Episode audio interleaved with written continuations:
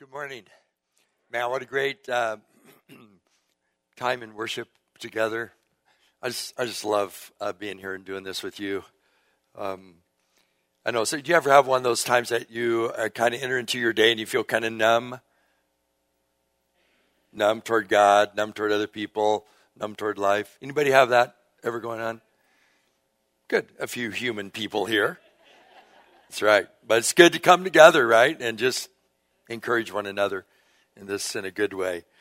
So I'm really uh, totally excited about um, what we're going to uh, share together today uh, from from the scriptures.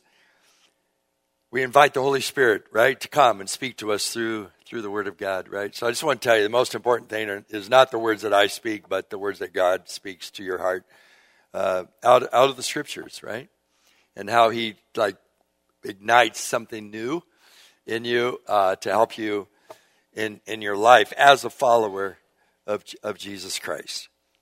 Uh, I like how the, the declaration, uh, the new declaration stated at the end, you are the way, you are the way, you are the way, right? the Greek word for that is hodos.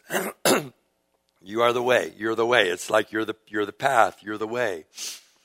Seriously, when it talks about walking with Jesus, that we are to walk as Jesus walked, it's it's it's a word. It means that we're like to put one foot in front of the other.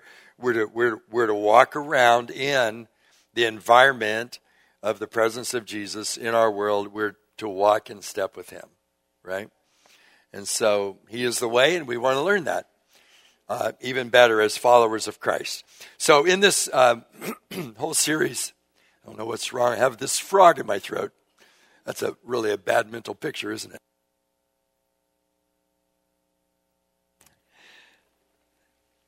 So, uh, we've been talking about under Made for More that we want to escape from the myth of scarcity. That in our culture, um, a culture driven by fear, by unbelief, and by insignificance, uh, those strongholds fortress this myth of scarcity.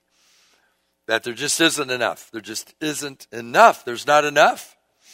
There's not, there's not enough there's there's there's not enough like like love and healing and and all that. There's just not enough, right? And we, we think actually there isn't enough. Now we know there isn't displayed enough, but is it true that there isn't enough? Um, today we're going to talk about the issue of time. We always there's not enough time. There's not. How many of you feel the time crunch? Just go ahead, raise your hand. All all hands went up at least internally. I know they did because there's just not enough time. There's not enough time.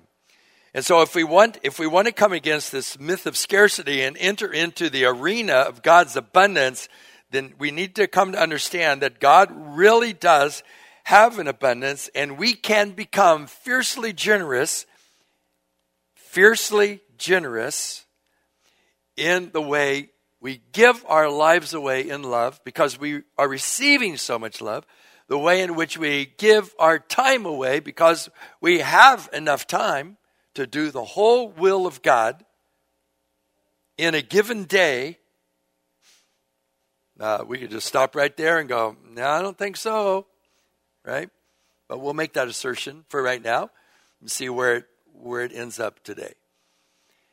We have enough resources mean, it says in the scriptures that Jesus Christ was rich, yet for your sakes he became poor, so that he through, so that you through his poverty might become rich. So that you can be rich on every occasion, to be generous on every occasion. So there's there really is an abundance of love coming from the Father, as an, as an abundance of time to fulfill the Father's will. There's abundance of resources to get God's will done. And um, but that that flies in the face of the scarcity that we usually, you know, kind of we live within that environment, that culture that says there isn't enough, or that you you you got to have more, and that God is not enough. So we're going to be talking about the abundance of time today and next week, just uh, on on the issue of expanding our missional availability, expanding the, our availability to be to be used by God. Because most, a lot of times I just hear people say, I just, I don't have enough time. There's none. I don't have enough time. I don't have enough time. But I want to say to you, there is enough time. There is enough time. So, to get us started in this, um, I just might say as an introduction again that this myth of scarcity plagues our understanding of time. What is important gets squeezed out by what is urgent and meaningless or meaningless. The voices of culture bind us up in fear, unbelief, and insignificance, and the Word of God, and Jesus in particular, has something to say to us. Let's get the setting just a little more. Our culture of anxiety and hurry, we live in that. I, before I even uh, kind of settled on the direction of this message, when I began the new year, just as I was spending some time uh, trying to listen uh, to God and just being quiet, um, quieting my mind, my heart, which I have to just really work at. Um, I felt like that my, my word for the year needed to be the word unhurried. Unhurried. Unhurried. My wife knows that this is an issue in my life. So as soon as I say my word for the year is unhurried, I got somebody that's going to be coaching me or reminding me or telling me slow down. All right? Unhurried. Unhurried. So in, in trying to understand this a bit, I want to I, I, I want to credit the teachings of Jesus because they're amazing.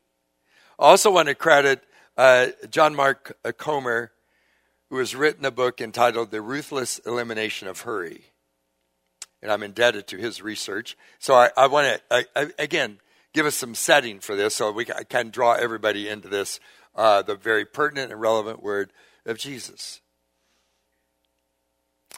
Uh, the number one problem you will face is time. People are just too busy to live emotionally healthy and spiritually rich and vibrant lives. People also say, "I always say, I'm, I'm just, I'm busy. I'm busy. People will talk to me and they will say to me, I, I know you're busy, but, you know, and I've had to say, if maybe you've heard me say back to you, busyness is not a virtue. Busy is not a virtue. Say it with me. Busy is not a virtue. It's not. Although, a lot of times it becomes a, a badge of importance or significance. Um, the problem isn't when you have a lot to do. We all have a lot to do. The problem is when you have too much to do, and the only way to fulfill it is like to hurry, hurry, hurry. And a, a lot of times the problem is related in, in, in some, some misplacement of priorities for us. There's a great conversation that happened, well documented now, uh, between John Ortberg, a Presbyterian pastor, and a scholar by the name of Dallas Willard, who has since uh, gone to be with Jesus in heaven. He asked the question of Dallas Willard. John asked, What must I do to become the person I want to be, the person God intends for me to be? And the answer was, You must ruthlessly eliminate hurry from your life. so, after some discussion, uh, Dallas Willard said this There is nothing else. hurry is the great enemy of the spiritual life in our day you must ruthlessly eliminate hurry from your life. Write that down because it'll be one of the hardest things that you've ever tried to tackle. You must ruthlessly eliminate hurry from your life. Corrie ten Boom, you guys know that name? Corrie ten Boom? Uh, and just this last week, there was a celebration, what, 75 years since the Holocaust? Something like that. And were these survivors, some of them still alive, were going back. They were children in the concentration camps. Some of them actually getting ready to walk into the gas chambers when a turn of fortune happened and they they escaped that. They were going back. And, and of course, Tori, uh, uh, Corrie ten Boom, she was a woman who had been um, in the concentration camps and she lived through it. And uh, um, she, she said this. She said, the, if the devil can't make you sin, he'll make you busy.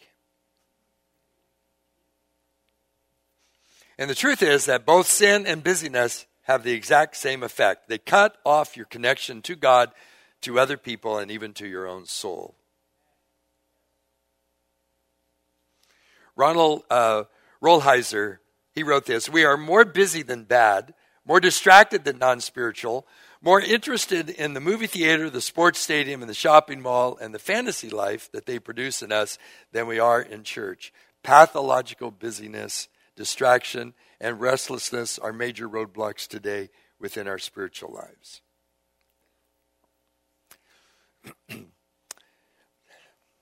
Let's give a hand to Gloria.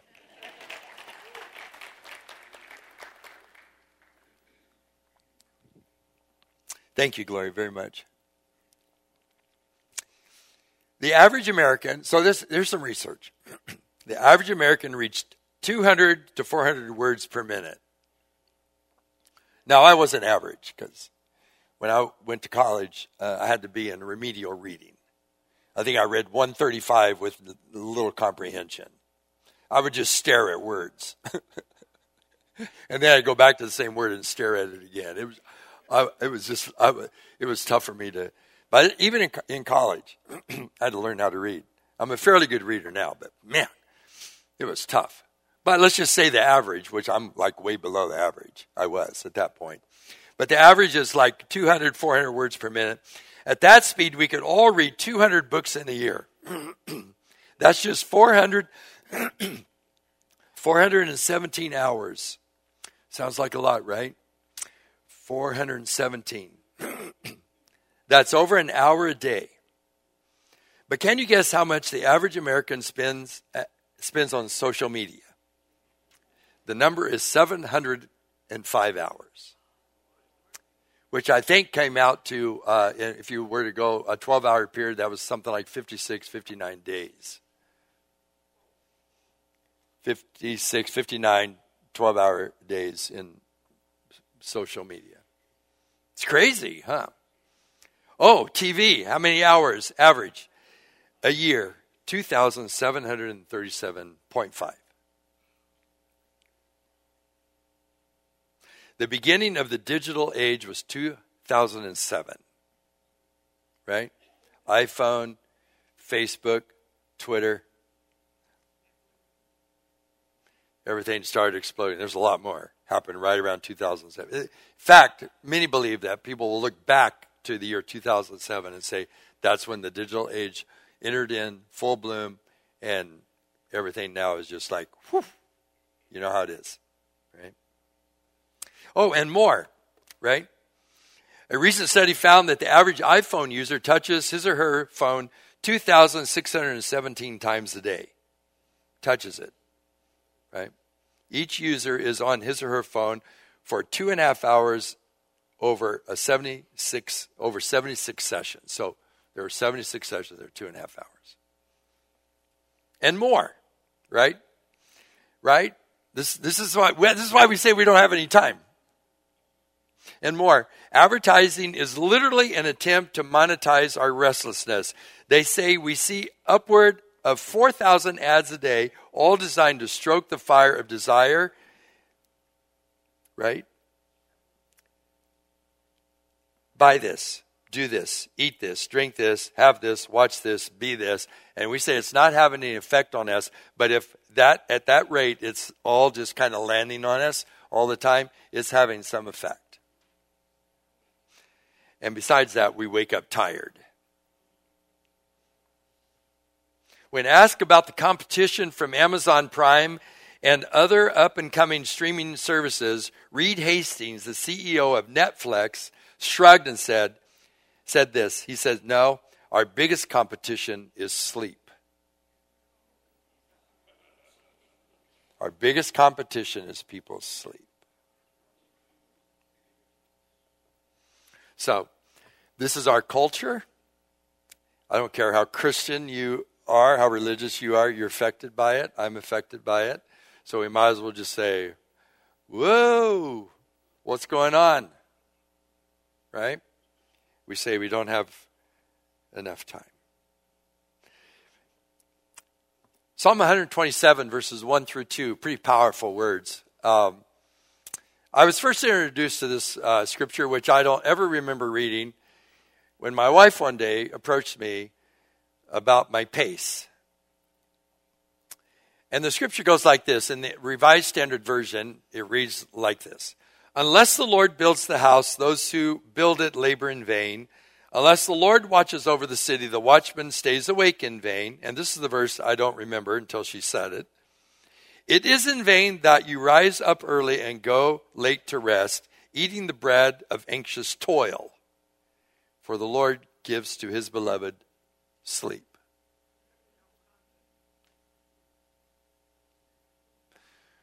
That's a little bit of resting right there. Let's just read it together, shall we? Unless the Lord builds the house, those who build it labor in vain. Unless the Lord watches over the city, the watchman stays awake in vain. It is in vain that you rise up early and go late to rest, eating the bread of anxious toil, for he gives to his beloved sleep. There's a word that shows up there three times. The word is vain, right? It's in vain. It's in vain. It's in vain. In fact, if you uh, look at the scriptures, it's a word that is predominant at the beginning of the phrases. So it's like, in vain this, in vain that, in vain. Now, notice none of us want to live in vanity or for nothing, in emptiness and futility or disappointment. But that is what the word means. It means it means that for nothing, in emptiness, for in futility, uh, staging disappointment. It is in vain. It is in vain. the message translation says this If God doesn't build the house, the builders only build shacks. If God doesn't guard the city, the night watchmen st- might as well take a nap. It's useless to rise early and go to bed late and work your worried fingers to the bone. Don't you know that He, God, enjoys giving rest to those He loves? Ah, but in our world, the president of Netflix said the biggest competition is sleep.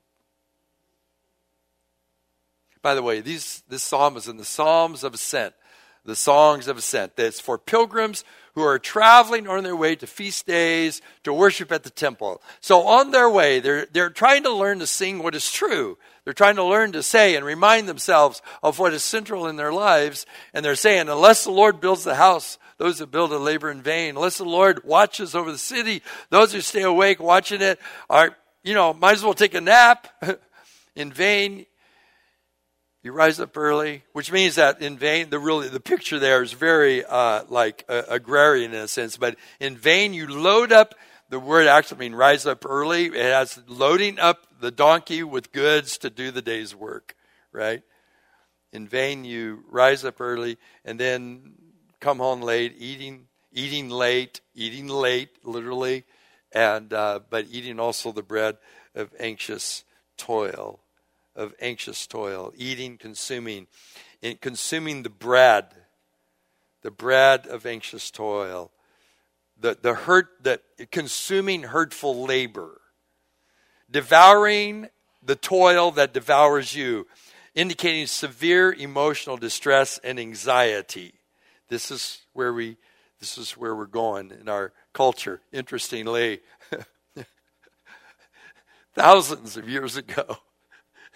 So this must this was written. So this must have been a problem for a long time. Right? It's just accelerated in our in our uh, in our culture. Don't you know?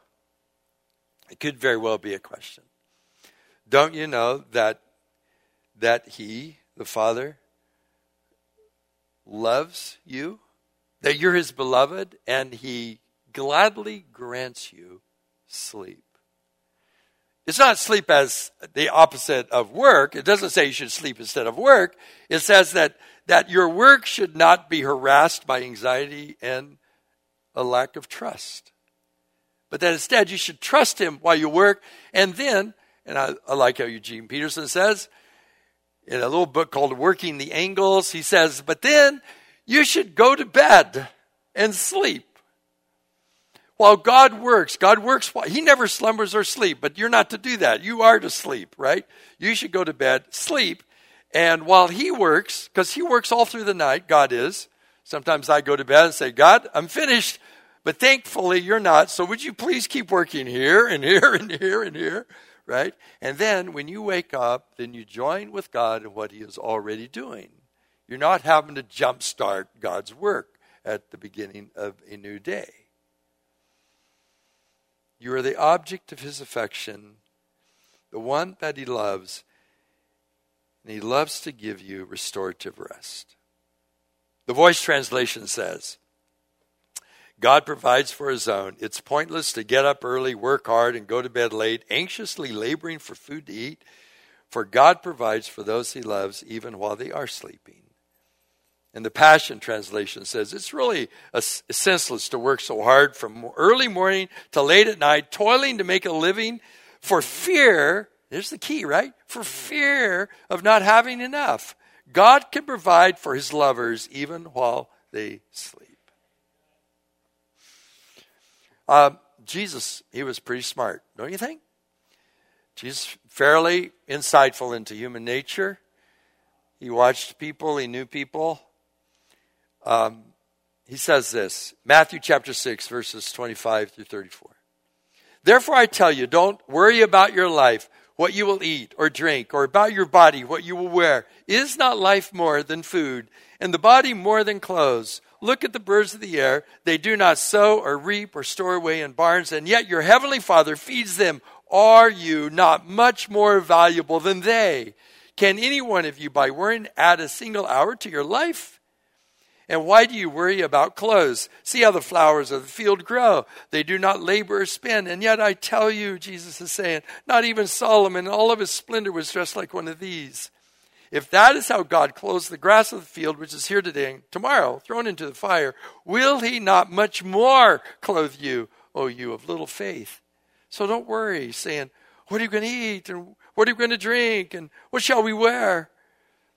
For the pagans, those who don't know God, run after all these things.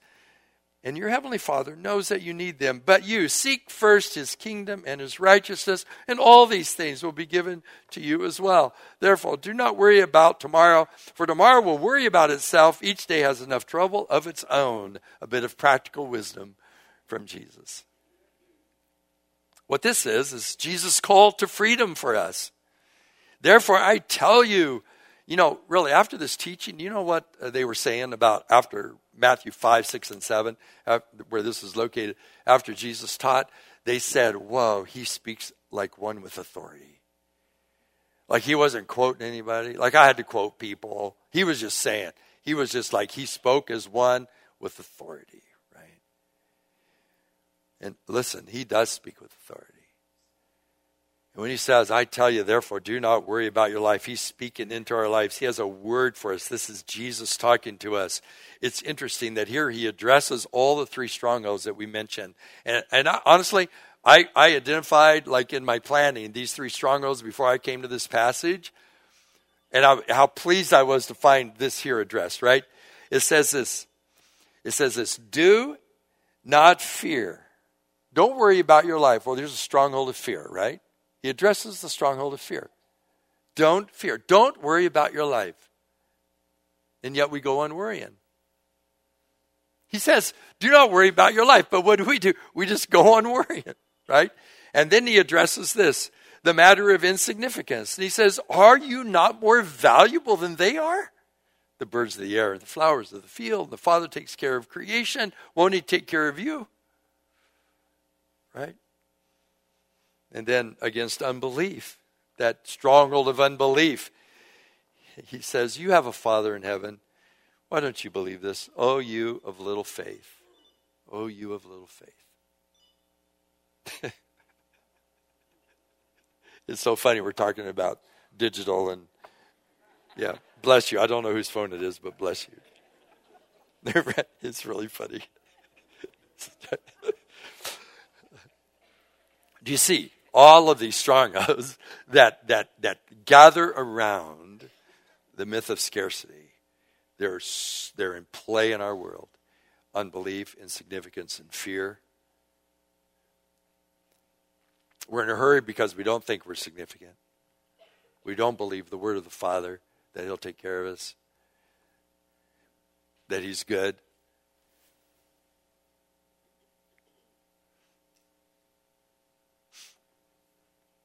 The message translation, I like how it says this. If God gives such attention to the appearances of wildflowers, most of which are never even seen, don't you think He'll attend to you, take pride in you, to do His best for you? And what I'm trying to do here is to get you to relax, to not be so preoccupied with getting that you respond, that you, so, so that you can respond to God's giving. People who don't know God and the way He works fuss over these things, but you know both God and how He works beautiful word. So, here, what I say to you in light of this is stop running and start seeking. The pagans run after all these things, but you seek first the kingdom of God. You want to know what to do? Here it is. Stop running. Stop running. Man, I find that so. I find that I'm, I am so addicted to pace. Mine isn't always seen on the outside. Mine's, mine's on, much of mine is on the inside. Just like God is just talking to me about the hurried inside. The hurried inside. But a lot of times it's seen on the outside too, right? It's just, I mean, it's just, so stop running and start seeking. The message translation says this Steep your life in God reality, God's initiative, God's provisions. Don't worry about missing out. You'll find all your everyday human concerns will be met. Give your entire attention to what God is doing right now and don't get worked up about what may or may not happen tomorrow. Woo-hoo-hoo. All you worked up people. God will help you deal with whatever hard things come up when the time comes. He is. So don't run.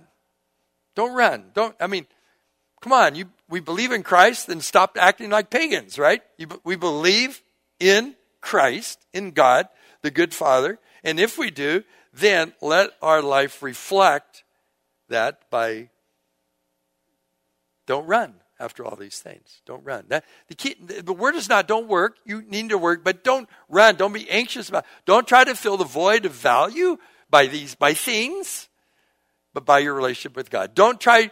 Don't, don't, don't try to run in unbelief. Instead, believe God is a good Father. Right? Don't be afraid. Don't be afraid. Every, everywhere I turn is is some something that is stirring up fear and anxiety. So slow down. It's, going to be some of the hardest stuff you'll ever do in your life. Think more deeply. Think. Put on the mind of Christ. Think more deeply. Don't just rush through life skimming the surface of your relationships with God and with others. In the words of Charles Hummel, there's enough time today to do the whole will of God for today. Whew. At some point, we should breathe a sigh of relief. Amen. John Mark Comer said that there's a, a Finnish proverb that so elo- eloquently says or quips this God did not create hurry. This new speed of life isn't Christian, it's antichrist. Just think about it. What's the highest value in Christ's kingdom economy? It is this love. Jesus made it crystal clear. He said the greatest command of all was to love the Lord your God with all your heart, with all your passion, with all your strength, with all your mind, followed by love your neighbor as yourself. And then he makes this point. It's so good. But love is painfully time consuming.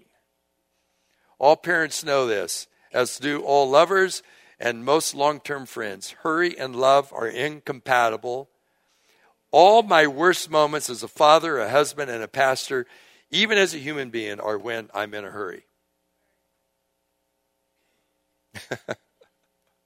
I was in a hurry one time as a young seminarian student, newly married, trying to earn a living. I was in such a hurry, I ran over a fire hydrant. Bent the whole thing. I was a gardener. I was a gardener. I was, I was a gardener in a rich area of town in Mission, Kansas. It was a spectacular moment when, with my 67 Mustang, I ran over a fire hydrant, bent it way over. It didn't spew. Thanks be to Jesus. They just had to shut down all the water in all of the upscale homes in the entire neighborhood to get it fixed. Hurry A lot of bad things happen when you hurry. Hurry on your way to work. Hurry, get in this dadgum car. Although you use other words, don't you? We're in a hurry. We got to go. We got to go worship God. Now get in the car. If you kids don't get along, I'm going to. Oh, oh my goodness. When we're in a hurry, we haven't listened. We haven't taken time to listen to our spouses. We haven't taken time to listen to one another. We're just rushing. We're just hurrying. Everything's skimming on the surface. Where are we going? What are we trying to fill? And when it all comes down to it, we end up saying, I just don't have enough time for God. I don't even have enough time for you, God. Can't slow down, can't listen. I'm not seeking first the kingdom.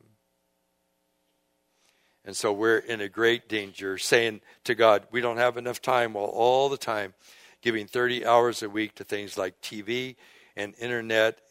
I'm sorry, I'm going to meddle. Jesus gets into our business here while giving 30 hours a week to TV, internet, social media, fantasy football, anything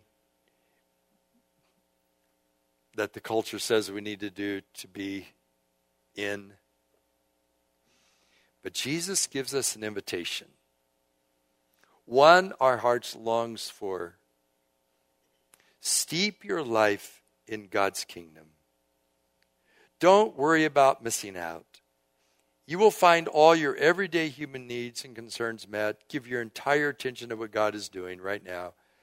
Don't get worked up about what may or may not happen tomorrow. God will help you deal with whatever hard things come up when they when they when the time comes. So, here's some practical application. We're actually creating Wednesdays as a time of prayer with fasting, an opportunity to slow down pay attention. Take a meal, set aside, and just pay attention to God. Go over this passage, over these scriptures. They're in your YouVersion. You can find them in your program. Go over these passages and say, God, teach me what this means. Right? Teach me for my life what this means. There are prayer gatherings. An opportunity, we might say, to recreate or re architect your life around the priority of becoming an apprentice of Jesus. Next time, next week, we're going to talk about that when Jesus says, uh, Take my yoke upon you and learn from me, for my yoke is easy and my burden is light.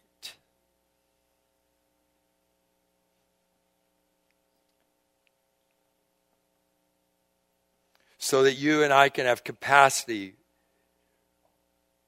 for more unified involvement with Jesus as his followers. I suggest that there be times that you put your cell phone, your computer to rest so you can rest.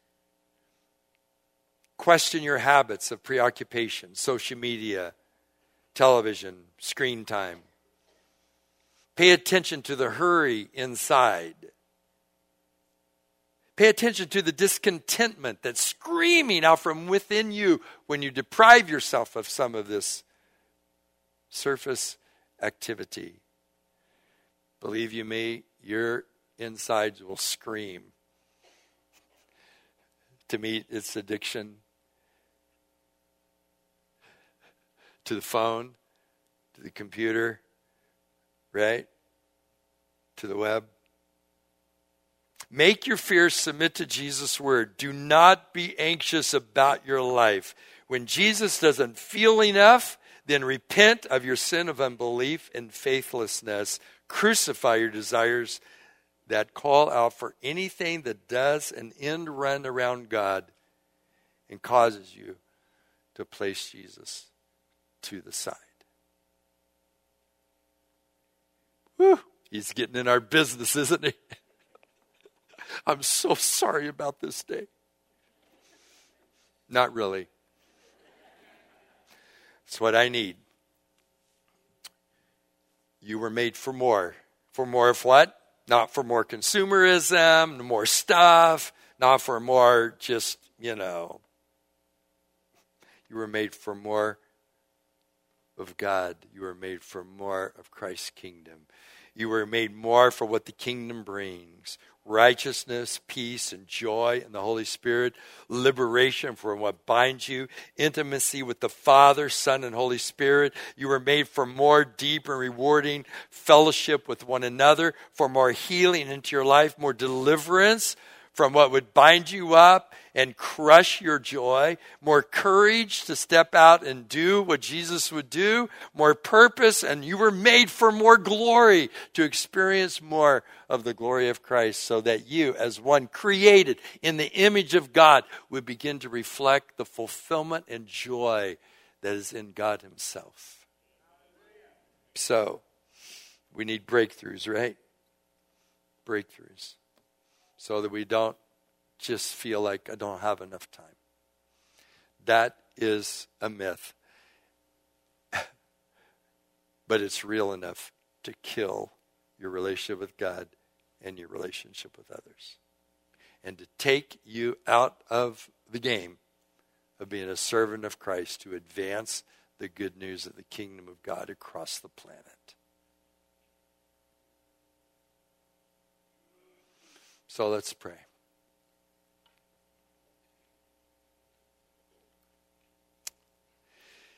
Thank you for the invitation, Jesus, to follow you. We are we are so I am often so preoccupied. We often are, are panting. Our souls are, are, are panting not because we're panting after you, but, but because we're just we're just exhausted from running. We're on this merry-go-round. I hate merry-go-rounds, but we're on this merry-go-round and we don't know how to get off. We don't even know how to answer the practical questions. Then what am I going to do with all that I have to do? But would you teach us? Would we not just come here and sit and say, oh, okay, I'll go do one or two things. Maybe help us to lean into you. And we ask you, Jesus, teach us, train our hearts in a new way so that we're not like those who don't even know you, but that we are those who know you. And that you call us beloved. And you give to your beloved rest. Thank you, Lord so that we may become available to you for however you want to use us at any given time on any given day. Thank you, Father. Amen. Praise the Lord. This is a really good sermon, isn't it? Yeah. Yeah, it is. I know because, man, the finger's pointing right here. So I just go, really. Man. So we're in this together, right? So let's just be in this. Let's figure this out. Let's tell each other what we're learning. Let's repent a lot because we have given the enemy a lot of freedom to move around in our lives.